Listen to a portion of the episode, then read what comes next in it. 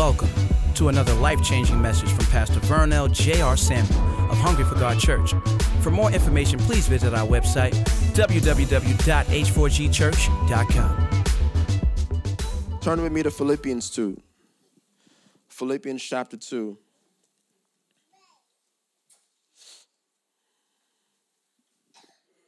Philippians chapter 2.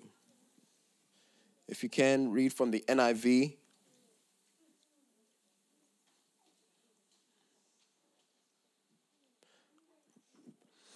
Therefore, if oh, therefore, if you have any encouragement, if you have any encouragement from being united with Christ, if any comfort from his love, if any common sharing in the Spirit, if any tenderness and compassion, then make my joy complete by being like minded, having the same love, being one in spirit and of one mind. Do nothing out of selfish ambition or vain conceit.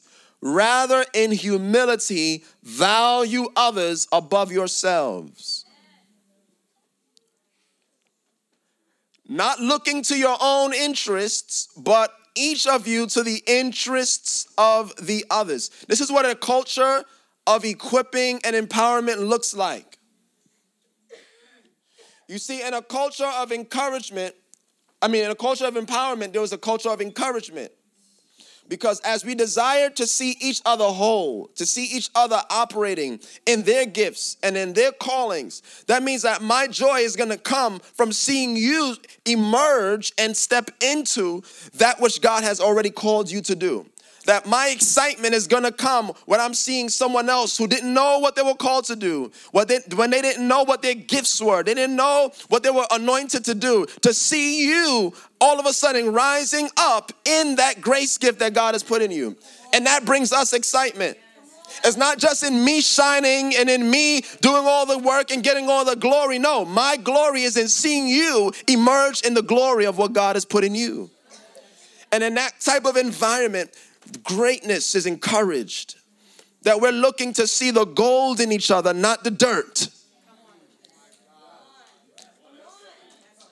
We're looking to see each other step into what God has called them to step into. I'm, I'm excited about you, you coming into the fullness of what you were created to do. That's what a culture of empowerment looks like.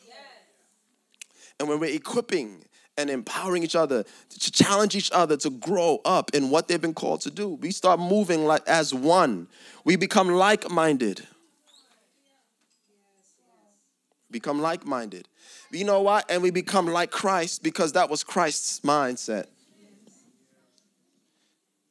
Christ desired to see everyone around him powerful. Most of us don't believe that everybody can be powerful all at once. that we think that if, especially our leaders today, because if someone begins to become a little bit too anointed, more anointed than the leader, then the leadership is threatened. And we have to shut that gift down.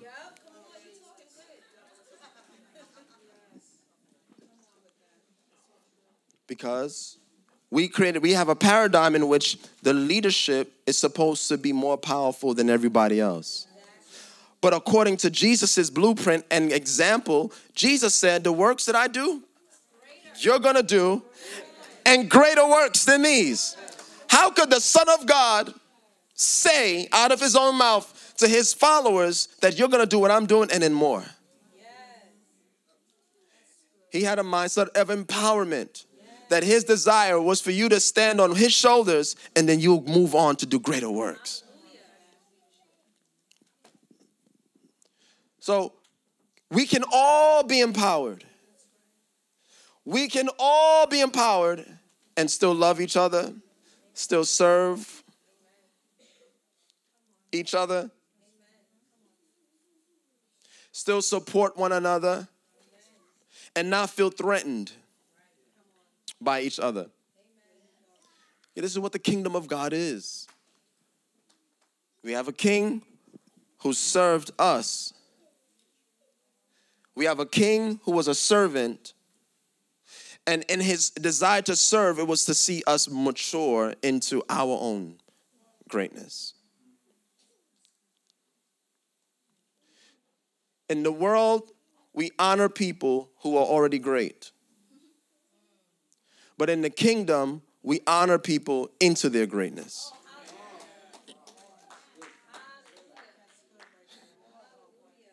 We believe the best about the people around us. We expect greatness out of the people around us. Come on, look at somebody next to you and say, I expect greatness out of you. yeah? In the, in the kingdom, we honor people into their greatness. It's like that coach or that, that person who sees a kid in the, in the playground practicing and he, he, has a, he, he sees potential in him. And he comes alongside that kid and say, I see greatness in you. So I'm going to keep I want to coach you. I want to train you. I want to see you make it to the majors. I want to see you make it to the league. I want to see you make it out of this this place. And so what happens is is that sometimes you can see potential in people that they themselves may not even see in themselves. And see and, and you need to realize that you need people outside of you to begin to tell you things about yourself that you may not even see about yourself. That is important to understand of why you need the body of Christ. Because you can't expect the heathen or the world to see what God sees. But you but in the body of Christ, we are given the lens and the perspective of heaven so that we can begin to see the high calling in each other's lives. And we can love people and honor people into their destinies. Isn't that exciting? That's why a church should be the most encouraging place on the planet. If you come to church and leave depressed, something is wrong there.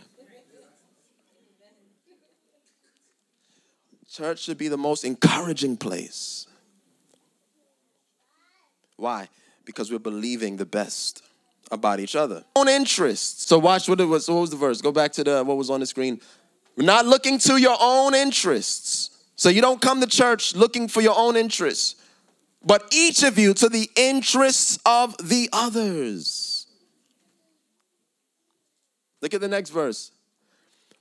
In your relationships with one another, have the same mindset as Christ Jesus. Or, like we just said, let this mind be in you, which also was in Christ Jesus. Because that's how Jesus related to his, his disciples. That's how he related to his followers. And that's how he still relates to us today. The Holy Spirit is not a voice of criticism, He's not a voice of condemnation, but the Holy Spirit is a voice of encouragement. Do you realize that? Conviction is different than condemnation. Condemnation is an act is a function of the law. Con- condemnation is a function of the law. The law condemns. But the Holy Spirit comes alongside you and he convicts. Condemnation and conviction can feel the same way. It can feel the same way. But the difference is that when the when because condemnation says no, what you're doing is wrong. Conviction might say what you're doing is wrong but conviction has attached to it the spirit of encouragement. That the Holy Spirit says, No, what you're doing is wrong because you're better than that. What you're thinking is wrong because you have the mind of Christ, and Christ doesn't think that way. The Holy Spirit will check you and correct you and convict you because He expects more from you because He knows what He's already done in you. But condemnation says it points out what's wrong in you, it points out the faults in you, but does nothing to empower you, to help you fix what's wrong with you. That's what the law did. So, under this new government of grace, this new administration of grace that we are all in, in Christ, we must recognize how important these two things are encouragement and empowerment. We encourage each other, and we empower each other. And your greatness is my greatness. As a leader in this, in this church, I don't expect you to come to this church to fulfill my dreams. My desire is to see you fulfill your dreams in God. I want to see each and every one of you walking in your purpose, in your destiny, in your calling, in the God given dreams that's on the inside of you. I want to see you moving in that at the highest level possible. That my desire to push you into your greatness is not because I want to get something out of it. It's because I want to see God get the glory out of you. Every leader in this house must have that same mindset because that was the mindset of Christ. And guess what? Every one of you in this place, you're a leader. Because we are a church that's developing leaders. we don't just want a crowd to gather here on Sundays. We want to raise up and develop a people who carry the spirit of leadership not the leadership style of the world, but the leadership style of the kingdom. And in the kingdom, Jesus said, How do we lead? How do we be great? We do it by what? Serving, serving, serving, serving, serving. And so, what I want to do right now, I want to show you something according to what, what Jesus did for us. Look at what the Bible says. Let this mind be in you, which was in Christ, have the same mindset that was in Christ. Verse 6. Verse 6.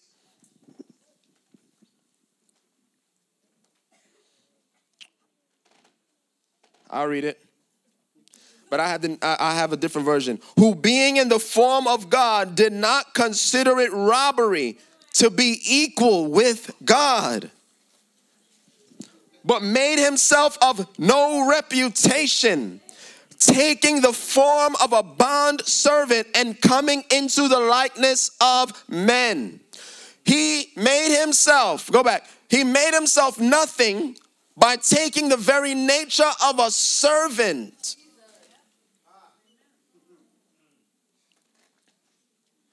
Jesus, the King of Kings, the Lord of Lords,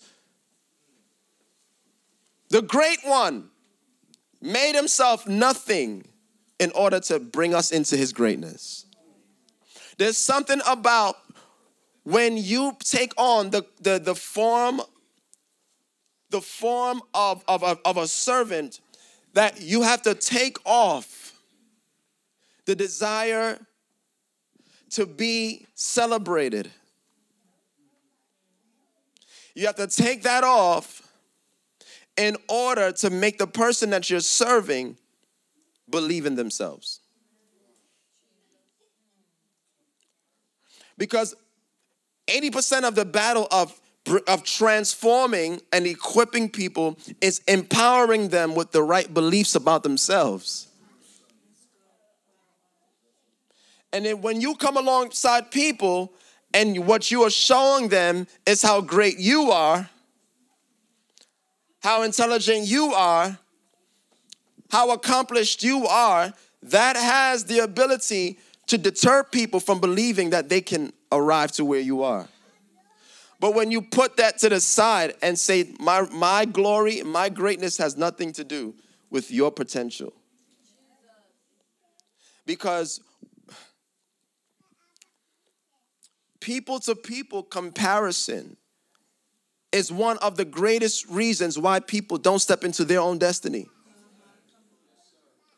Because we are too busy looking at each other instead of looking at the one person who holds our destiny, and that's Jesus. So I'm showing you Christ and I'm showing you who he sees you to be. And I want you to put that mindset on. Now, is there any people in this, is there anyone that Jesus has low thoughts about? Does Jesus have thoughts of insignificance in anybody, towards anyone? No, I know the plans that I think. The plans that I think are to prosper you.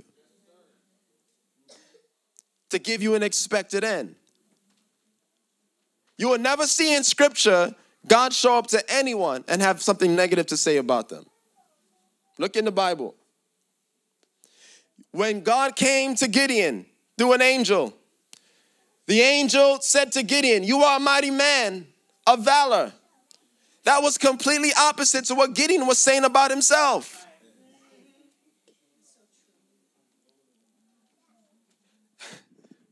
God shows up to Moses, tells Moses, Moses, you're going to be a mighty deliverer.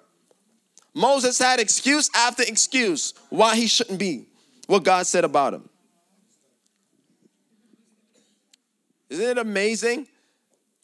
I, I believe it was it Marianne Williamson who said, Our greatest fear is not that we're inadequate. Our greatest fear is that we're more powerful than we can even imagine. Our own greatness scares us more than our weaknesses and our inferiorities. You wanna know how great you are? And you wanna know how much potential you have? Jesus said in Matthew 5, look at Matthew 5.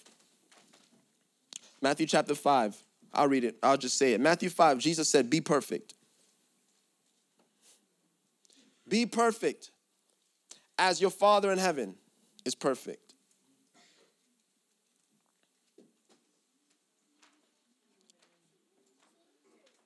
I'll say what Jesus said Be perfect. Perfection, perfection is what God expects from us. I want you to think about that. It's quiet now because everybody's saying, nobody's perfect. I can't be perfect. Only God is perfect. But guess what? You were made in His image. You were made in His likeness. Perhaps the reason why none of us are perfect is because we have been looking at ourselves as imperfect for too long. Perhaps one of the reasons why we're not maturing and moving on to perfection, as the Bible teaches us to do, is because we still see ourselves as unqualified, unworthy, unholy, incapable. And we've exalted Jesus and put him on a pedestal that we comfortably refuse to strive for. Because it's a lot easier to say, well, he's Jesus and I'm little old me. Give us our excuses. And that's the veil that Paul said that keeps us from seeing him as a mirror Behold him as a mirror, the glory of the Lord, so that I can be changed into the same image. If he's perfect and he says I was made in his image and likeness, then that means his perfection is actually a reflection of who I'm supposed to be. But if I'm not striving for perfection, I'll never, uh, I'll never attain it. What did Jesus say to do? Be perfect. Everybody say, be perfect as your heavenly Father is perfect.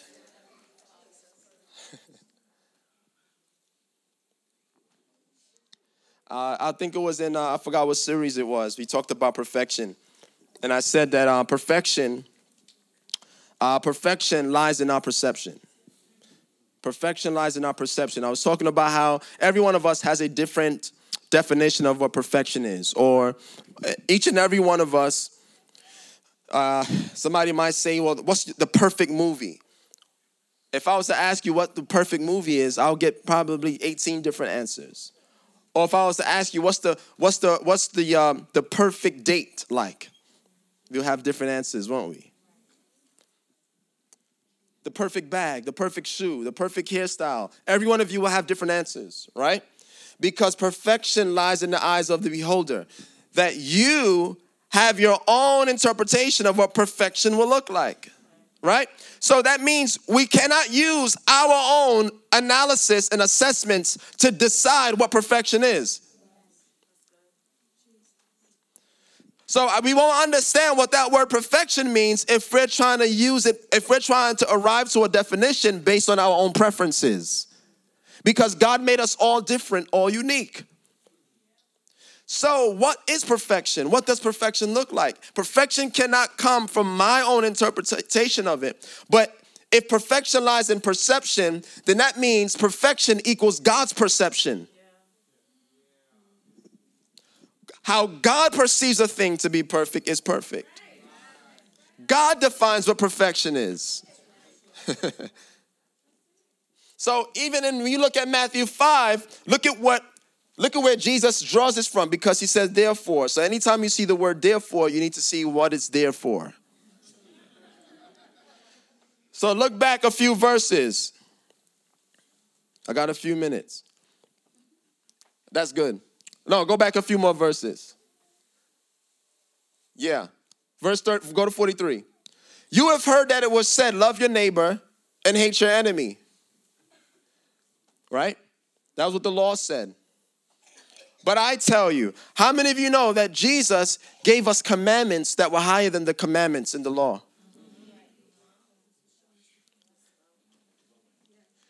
The, the, the law commanded us to love your, love your enemy, hate your neighbor. Say we got to go back to the law, don't believe them. Because the law gives us a reason to hate people. the law gives you a reason to stay immature. If I'm because if I'm keeping the standard of the law, I have excuses to be discriminative, to be judgmental, to be biased. But what Jesus did was eliminate all of that so that you can attain perfection. I tell you, love your enemies and pray for those who persecute you. Keep going. That you may be children of your Father in heaven. Love your enemies. Pray for the people that persecute you. So that means Jesus is not asking you to do something that God Himself is not doing. See, God, he's not asking us because, and many Christians still think God hates his enemies. Many Christians still believe God doesn't love people and that God will release judgment and, and release pain and release destruction to a people that don't serve him. But if Jesus is asking you to do something, he will never ask you to live at a standard that God himself doesn't live at.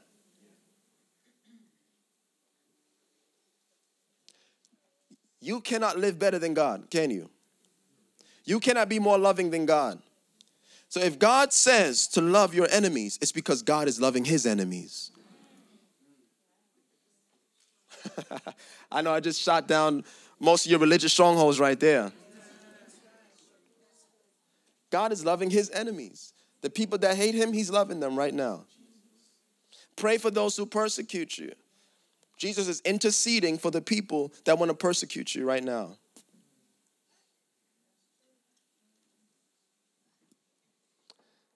That you may be children, or you're going to be just like. What is, what is it about the children? He wants us to be sons of God. For those whom he foreknew, he predestined to be conformed to the image of the Son of God. We are being conformed into his likeness. And so a part of that this this transformation that's happening in our lives is that God is is is is bringing us into this thing called perfection or maturity because what the Bible calls perfection is maturity. When something is perfect, it's mature. It doesn't mean you don't have any any any capacity to to uh, err again. It doesn't mean that you know you no longer have the ability to never make a mistake again. What perfection means is maturity. And so he says, love your neighbor, I mean love your enemy. Pray for yours to persecute you that you be just like your father. Are we sons and daughters of God in this place? Okay? This is what sons of God do. This is what the children of God do. He causes his sun to rise on the evil and the good and sends rain on the righteous and the unrighteous.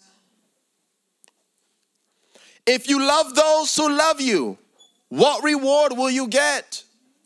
And not even the tax collectors doing that, are, do, not, are not even the tax collectors doing that.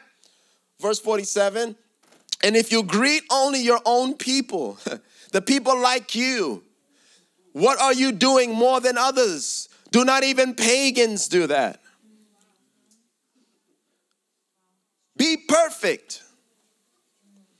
Therefore, as your Father is perfect. So when Jesus taught perfection, he pointed out love. That if you're gonna be like God, who is perfect, you have to love. Because God is not only perfect, God is love. So the height of your maturity and the height of your development the height of your of your of you coming into the fullness of who you are is by learning how to love without restrictions.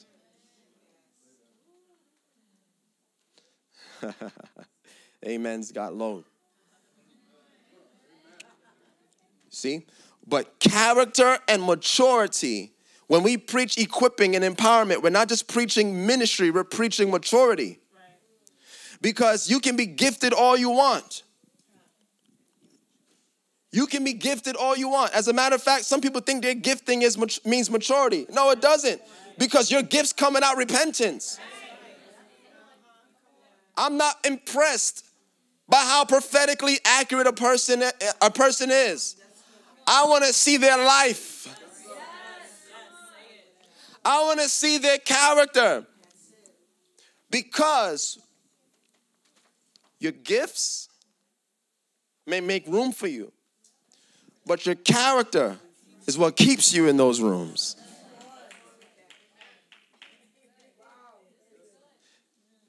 And I'm, you're gonna realize your gifts, gifts, that's the easy part. Right? You, you you can't you you can impart a gift, but you can't impart character. Right? You can't pray for someone to get character. That person has to go through a process in which character is developed. Yeah? Your gifts come easy, but character requires work. And most people don't want to embrace the work that's required of them. Because once again, my gifts coming out repentance, but character has to come in repentance. I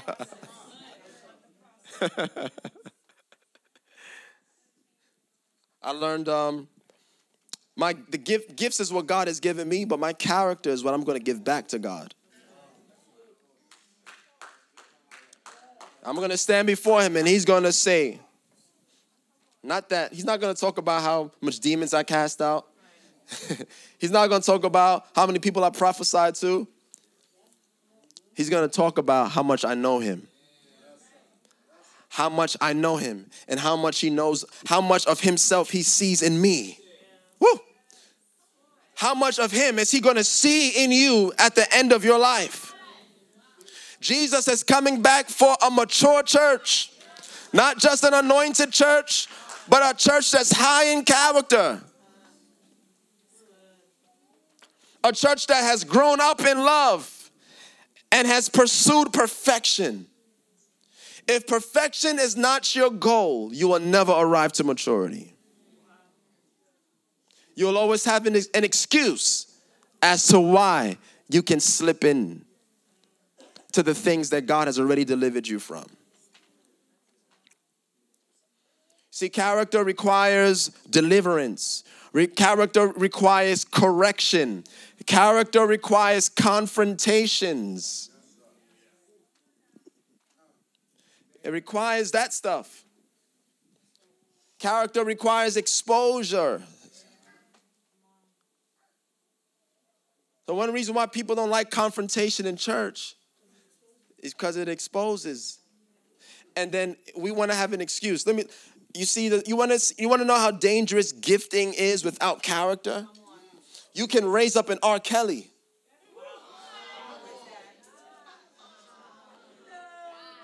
a person with the gift that no one ever confronted his character. So without character, your giftings will always lead to failure.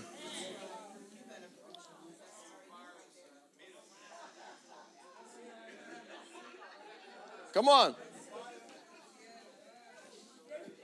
Your character is what keeps you. And I, I gotta, intend to work on that part of me because my character is who I am when no one else is looking.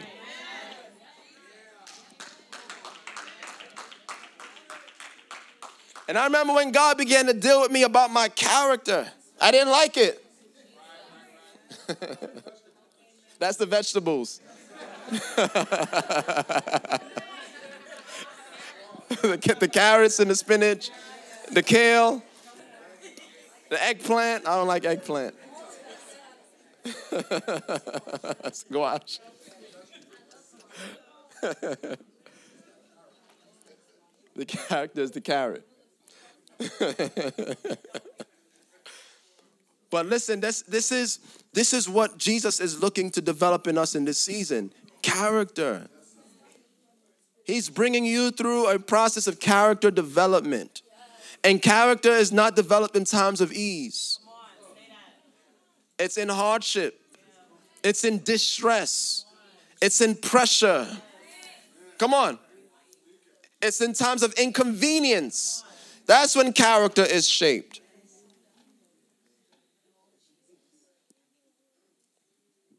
I know we love our comfort.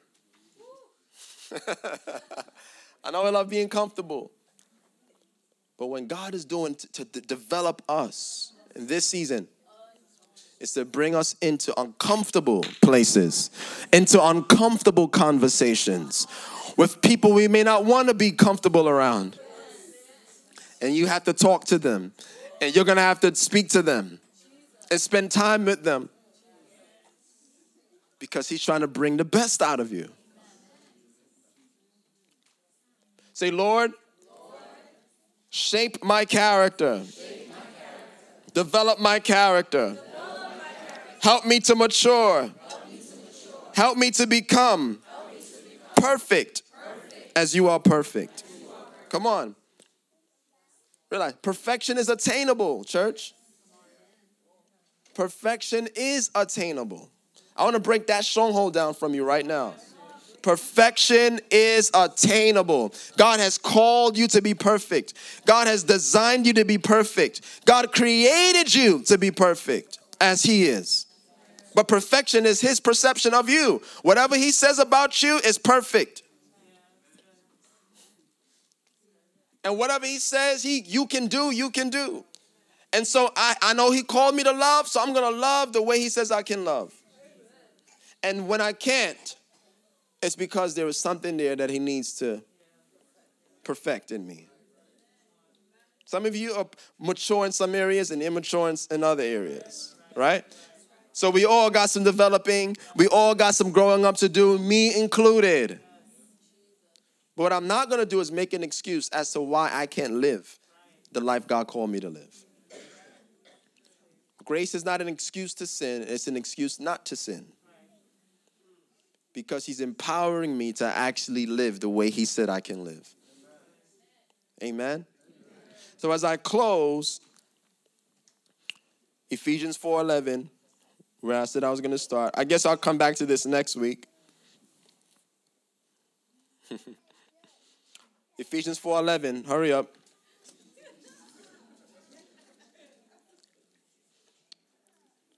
And he himself gave some to be apostles, prophets, evangelists, pastors, and teachers. Why? For the equipping of the saints, for the work of ministry, for the edifying of the body of Christ, until we all come to the unity of the faith and of the knowledge of the Son of God to a what?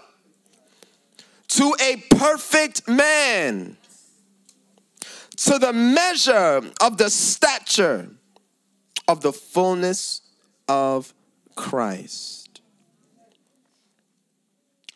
So we're not just preaching ministry, we preach maturity. Because he first part of the equipping is for your ministry, but that last aspect of it is about your maturity. It's about you growing, the Bible says, in stature into the fullness of Christ, sameness of Christ, likeness of Christ, to become a perfect bride, a perfect man or woman. And the last day church is going to need maturity to survive. As a matter of fact, one of the markers of the last days is that there will be a mature people in the earth, a mature church. He's coming back for a mature church, not an immature church. A church that's equal in stature with him. A church that has power and has purity. A church that has the image and likeness of God. We have authority and we got character. Why so many Christians don't look like Christ? Why don't we look like him? Why don't we love like him? Why don't we talk like him? Why don't we heal the sick like him? Why don't we cast out devils like him? It's mainly because we don't believe we can be like him. That's all. Be holy as I am holy. You can be because he is. When you see him as a mirror, you will be changed. Put this mind, let this mind be in you, which was in him.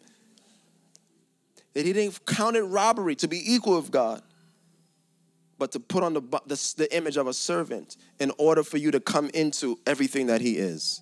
He became your sin so you can become his righteousness. Thank you for that one clap.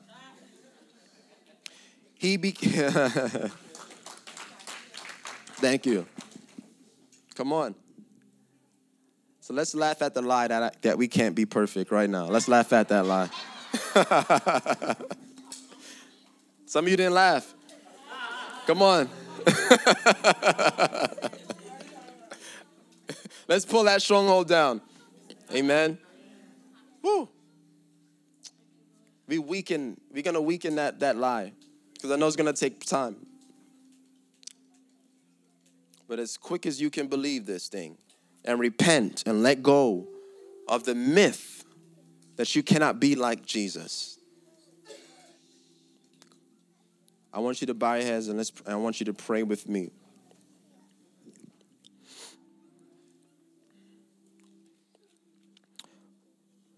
Father, in the name of Jesus, your word declares now that you sent us, apostles, prophets, teachers, evangelists, to equip each other for the work of ministry, for the building up of your body, to come into unity and to come into maturity that we will no longer be children tossed to and fro. That we can finally become stable, we can be secure, we can be mature in who we are in you. And we will not be carried away with every other wind of doctrine out there, every philosophy out there, but by the trickery of men and the cunning craftiness of deceitful plotting, we are going to be able to learn the truth speak the truth in love, and grow up in all things unto him who was the head, Christ Jesus. That the body is going to be of equal stature with the head. That we are going to be just as strong as the head. We're going to be just as built as the head. We're going to be just as mature as the head. You're coming back for a mature bride, a mature church. Father, we give you permission now to work on our hearts and to develop our character so that we can mature in love and become perfect as you are perfect. Let perfection be our prayer in this season. Give us courage to pray into perfection. Ha! and to remove the spirit of mediocrity, the spirit of passivity, every other spirit of delusion or seduction that talks us out of being mature in Christ into your image.